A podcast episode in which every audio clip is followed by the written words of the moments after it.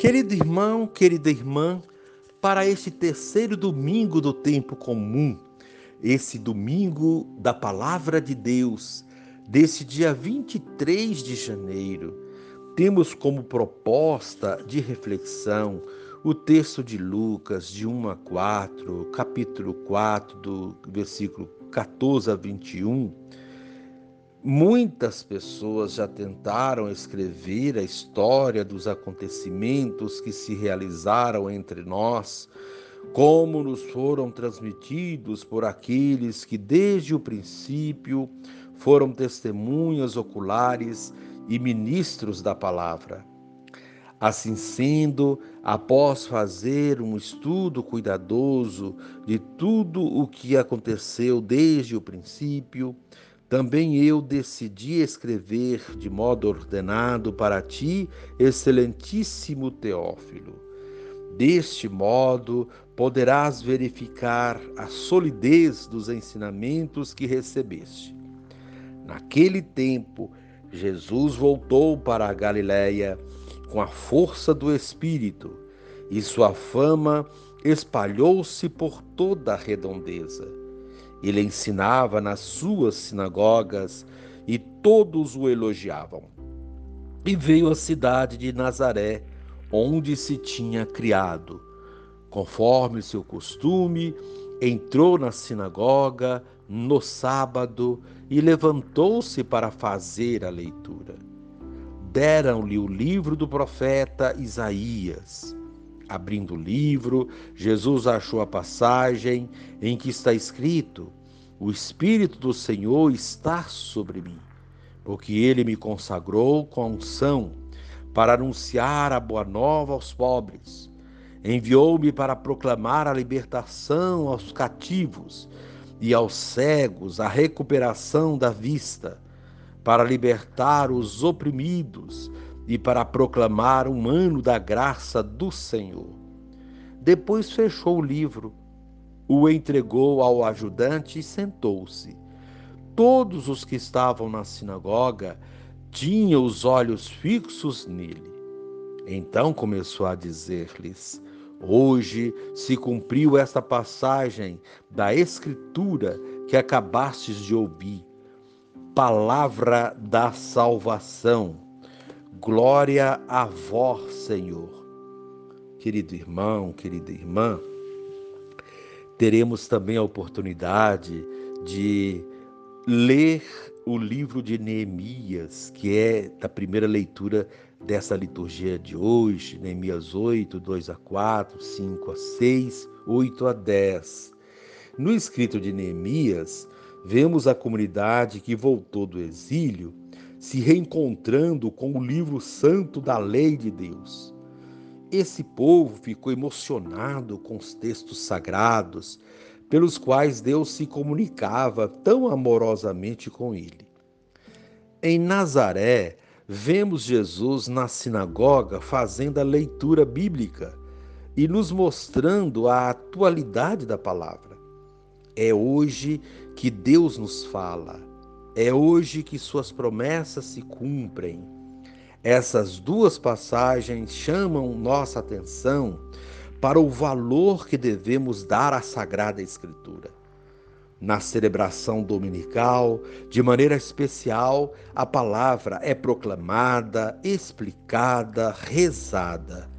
É o pão da vida alimento sagrado para nos sustentar na caminhada desta vida. Deste alimento precisamos cotidianamente. Querido irmão, querida irmã, a proposta do dia para ir para este ano de 2022, pôr a Bíblia em lugar de destaque e lê-la assim todos os dias.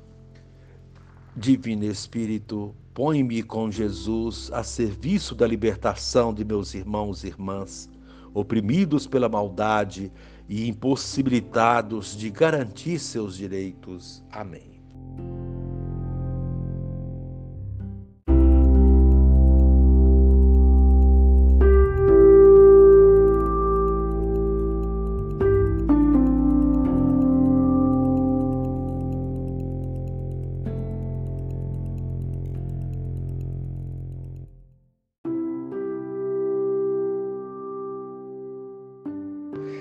Querido irmão, querida irmã, dando continuidade à reflexão da palavra de Deus, da liturgia desse terceiro domingo do tempo comum, nesse domingo da palavra de Deus, nesse dia 23 de janeiro. Você já ouviu a proclamação do Evangelho com a pequena reflexão? Agora você poderá também acompanhar a leitura do livro de Neemias e, em seguida, uma reflexão abrangente que temos ainda a segunda leitura, 1 Coríntios, capítulo 12, do versículo 12 a 14, ao capítulo 14, versículo 27, e também o próprio texto de Lucas 1, de 1 a 4, capítulo 4, de 14 a 21. Então você poderá agora ouvir a continuidade da reflexão, um pouco abrangente e um pouco longa também, mas compensa você dedicar um tempo no seu domingo, no seu dia, para meditar na palavra de Deus. Naqueles dias, leitura do livro de Neemias, capítulo 8, 2 a 4, versículos 5 a 6 e 8 a 10.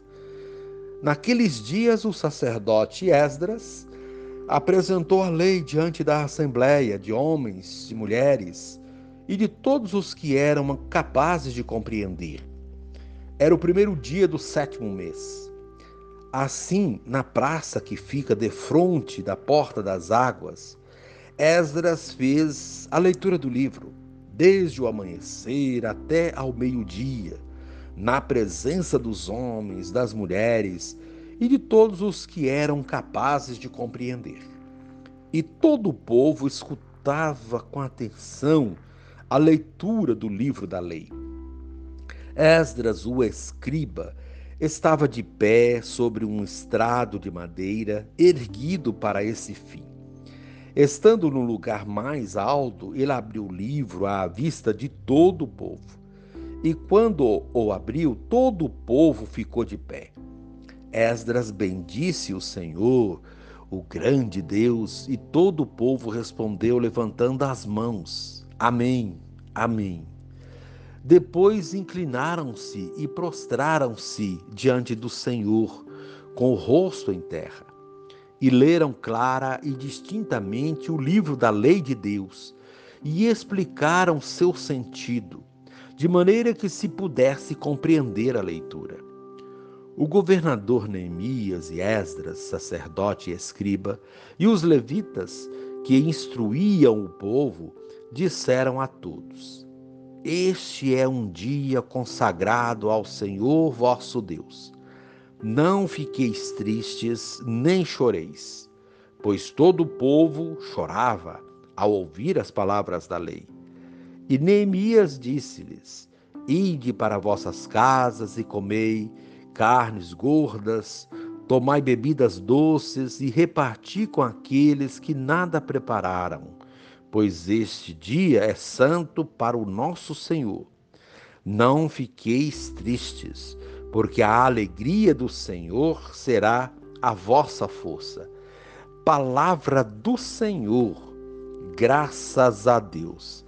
Querido irmão, querida irmã, neste domingo somos convidados a tomar a palavra de Deus como a tomou o sacerdote Esdras na primeira leitura do profeta Neemias, como a tomou Paulo, apóstolo, na primeira carta aos Coríntios, segunda leitura, e como a tomou Jesus na sinagoga no dia de sábado.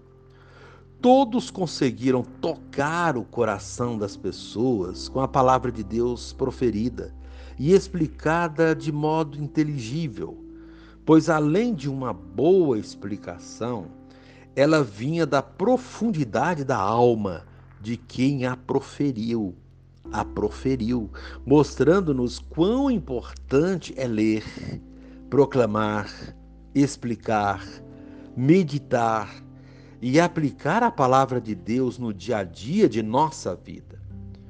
O que nos faz lembrar a leitura orante da Bíblia, a Lécio Divina, um método eficaz de ler a Bíblia. Nele encontramos o caminho a seguir e a maneira de proceder nesse caminho, pois nos ajuda a mergulhar na palavra de Deus e extrair dela um sentido para a nossa vida pessoal e comunitária. Na primeira leitura, o sacerdote Esdras toma o livro da lei e o leva até a assembleia e o lê durante meio-dia. O povo seguia com atenção a leitura e respondia aos sinais e procedimentos do sacerdote numa estreita sintonia com o que era dito.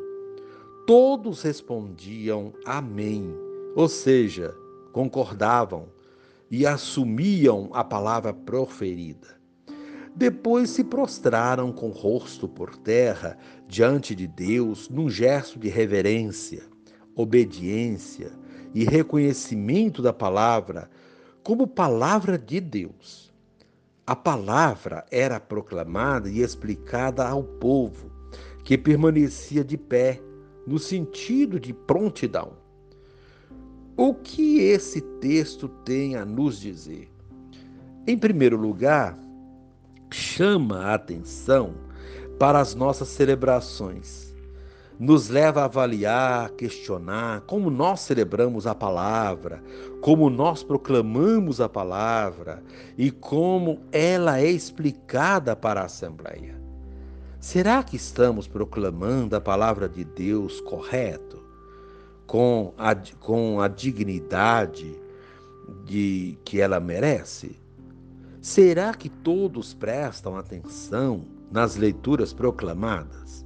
Será que as explicações dadas da palavra são entendidas pelo povo, pela Assembleia? Será que as nossas homilias estão cumprindo seu papel de explicação da palavra de modo claro, simples, para que todos entendam?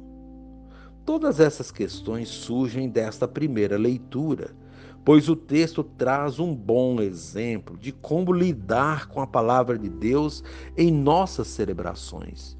Muitas vezes, nas nossas celebrações, a liturgia da palavra não recebe a atenção que merece. As leituras são proclamadas por pessoas despreparadas, que leem mal, que se portam e se vestem mal Muitas vezes as homilias em nossas missas não tratam de explicar a palavra, mas versam sobre outras coisas ou não são preparadas como deveriam, privando as pessoas de beberem na fonte inesgotável da palavra de Deus. Enfim, muitas vezes a riqueza da palavra se perde por causa da pouca preparação de nossos padres e da equipe de celebração.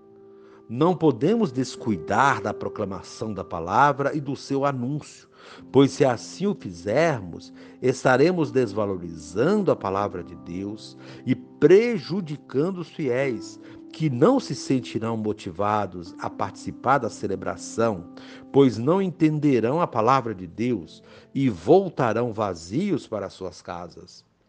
Uma das riquezas da palavra para a nossa vida nós encontramos na segunda leitura de hoje da primeira carta de São Paulo aos Coríntios. Nesta leitura, o apóstolo traz a imagem do corpo para explicar a nossa relação com Cristo e com a comunidade eclesial. Paulo nos dá aqui um exemplo de boa homilia fazendo comparações que ajudam a entender a palavra e aplicá-la na nossa vida.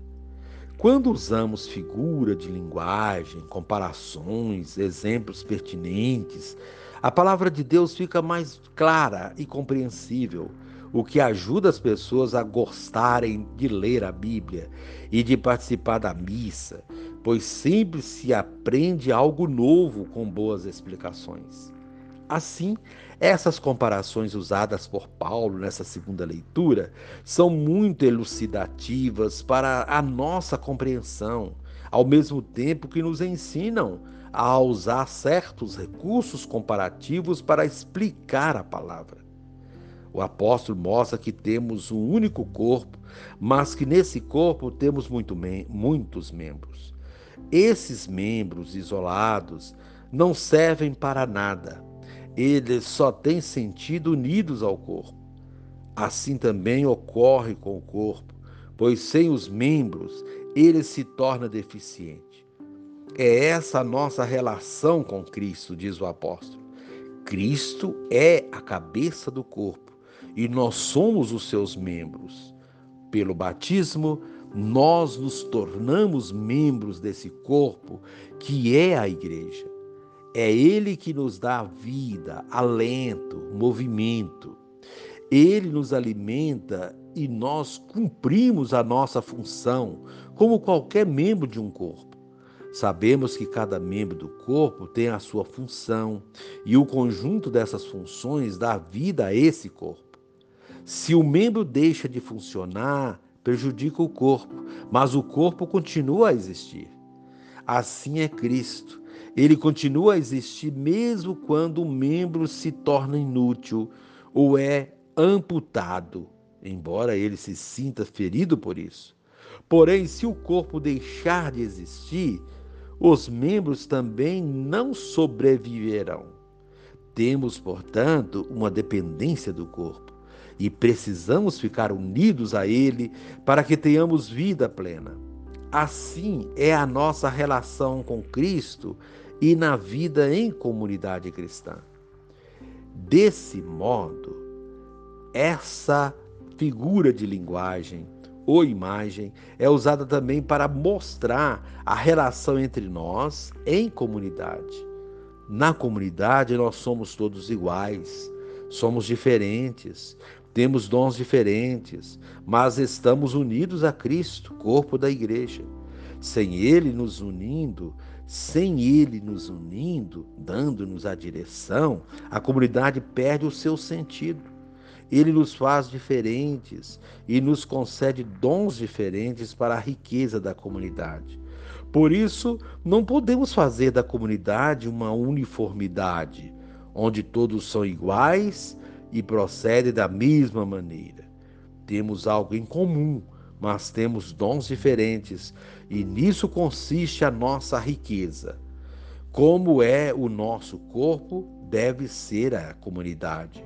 O corpo tem muitos membros e com funções diferentes, dispostos em pontos estratégicos, de modo que respondam às necessidades do corpo.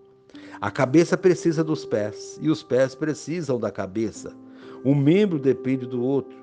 Essa interdependência forma a comunidade. Quando na comunidade um membro, grupo ou pastoral quer caminhar por conta própria, sem vínculo com o corpo ou conjunto dos membros, ele perde a sua função. Já imaginaram quando a cabeça perde a razão? Quando ela não consegue mais comandar os membros? Fazemos coisas sem sentido. Quando uma pessoa perde as suas faculdades mentais e não consegue mais comandar os membros do corpo, a vida da pessoa vira um caos e ela fica dependente de outras.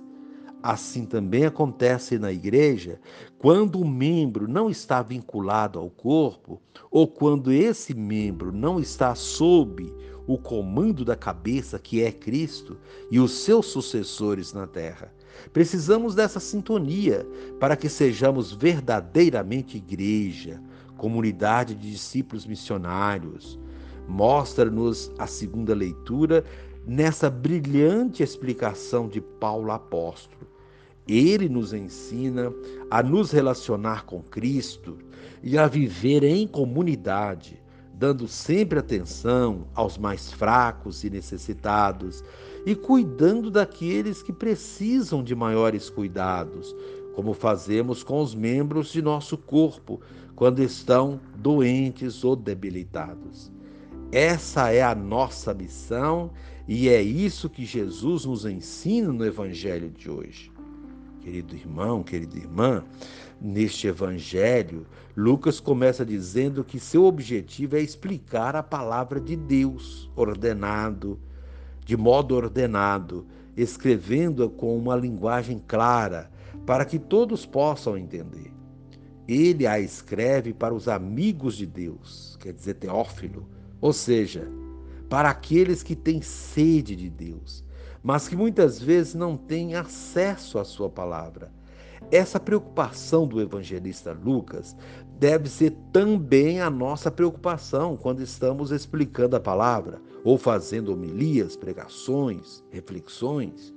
Usar de uma linguagem clara para que todos a entendam. Assim, Lucas coloca Jesus na comunidade, sinagoga, no dia de sábado, depois de ter voltado da Galiléia com a força do Espírito. Seus ensinamentos eram elogiados por todos, ou seja, todos entendiam sua mensagem, suas explicações e por isso o elogiavam. Quando fazemos uma boa reflexão da palavra e as pessoas entendem, elas elogiam. Quantas vezes terminamos a missa e as pessoas vêm a, até nós e dizem: Padre, gostei muito da sua homilia. Isso mostra que a pessoa entendeu o que foi explicado, o que aquilo que foi dito serviu para a sua vida. Isso é muito gratificante, porque a palavra de Deus não foi dita em vão. Jesus mostra no Evangelho como não tornar em vão a palavra de Deus, explicando-a com sabedoria e com uma linguagem inteligível. O texto que Jesus explica é do livro do profeta Isaías. Ele contém a essência da missão de Jesus, pois mostra a que ele veio. Jesus explicou na sinagoga que o Espírito de Deus estava sobre ele e que ele tinha sido consagrado com a unção para anunciar a boa notícia aos pobres. As pessoas, sobretudo os pobres, se alegraram ao ouvir e saber que Jesus veio para eles, para dar-lhes esperança, para mostrar que seus sofrimentos teriam um fim. Por isso eles se alegram. Quando a palavra de Deus nos dá esperança, ela passa a ter um novo sentido na nossa vida. Quantas vezes proclama-se um texto bíblico nas celebrações e eles não nos dizem nada porque não o entendemos? Eles não nos dizem nada porque não o entendemos e não tivemos ninguém que conseguisse extrair deles algo que desse sentido à nossa vida. Por essa razão, uma boa homilia é de suma importância numa celebração. Jesus, no Evangelho de hoje, mostra que a palavra de Deus dá sentido à nossa vida. Assim, ele fala da sua missão e da missão de todos os seus discípulos: proclamar a libertação aos presos, a recuperação da vista aos cegos, a libertação dos oprimidos, anunciar um ano de graça do Senhor. Ou seja, a palavra de Deus mostra que nossa missão de batizados, de pessoas cristãs que vivem em comunidades cristãs, é exatamente esta: fazer o bem, promover a vida, ajudar a quem precisa. Temos aqui os elementos fundamentais da missão de Cristo e da nossa missão se a palavra de Deus não nos ajudar a enxergar esses procedimentos, ela não está sendo proclamada e explicada adequadamente. Todo texto bíblico precisa trazer algo que edifique a vida e dê esperança, senão, não é palavra de Deus. Os ministros da palavra, padres ou leigos, precisam entender e passar isso para a Assembleia, senão não estarão cumprindo o seu papel, a sua missão. Quando Jesus terminou de proclamar e explicar a palavra, fechou o livro, entregou ao ajudante e sentou-se para meditar e fazer com que a palavra proclamada e explicada germinasse no coração das pessoas. E as pessoas entenderam porque tinham os olhos fixos nele, diz o texto. Isso nos mostra que, além de proclamar bem e fazer uma boa explicação da palavra ou homilia, é preciso também conceder um tempo de silêncio para as pessoas meditarem a palavra proclamada e explicada. Muitas vezes nos falta esse procedimento em nossa celebração, pois ainda não aprendemos a valorizar os momentos de silêncio e de meditação tão importantes para que a palavra seja aprofundada em nossa vida e em nosso coração e dê frutos. Querido irmão, querida irmã, esses são alguns dos ensinamentos da liturgia, da palavra deste terceiro domingo do tempo comum, que nos chama a atenção para o valor da palavra de Deus na nossa vida e de como nós estamos relacionando com Ele, seja nas nossas celebrações, seja na nossa vida. Pense sobre isso, querido irmão, querida irmã, ao longo deste dia. Deus eterno e todo-poderoso, dirigi a nossa vida segundo o vosso amor, para que possamos, em nome do vosso Filho, frutificar em boas obras. Por nosso Senhor Jesus Cristo, vosso Filho, na unidade do Espírito Santo. Amém.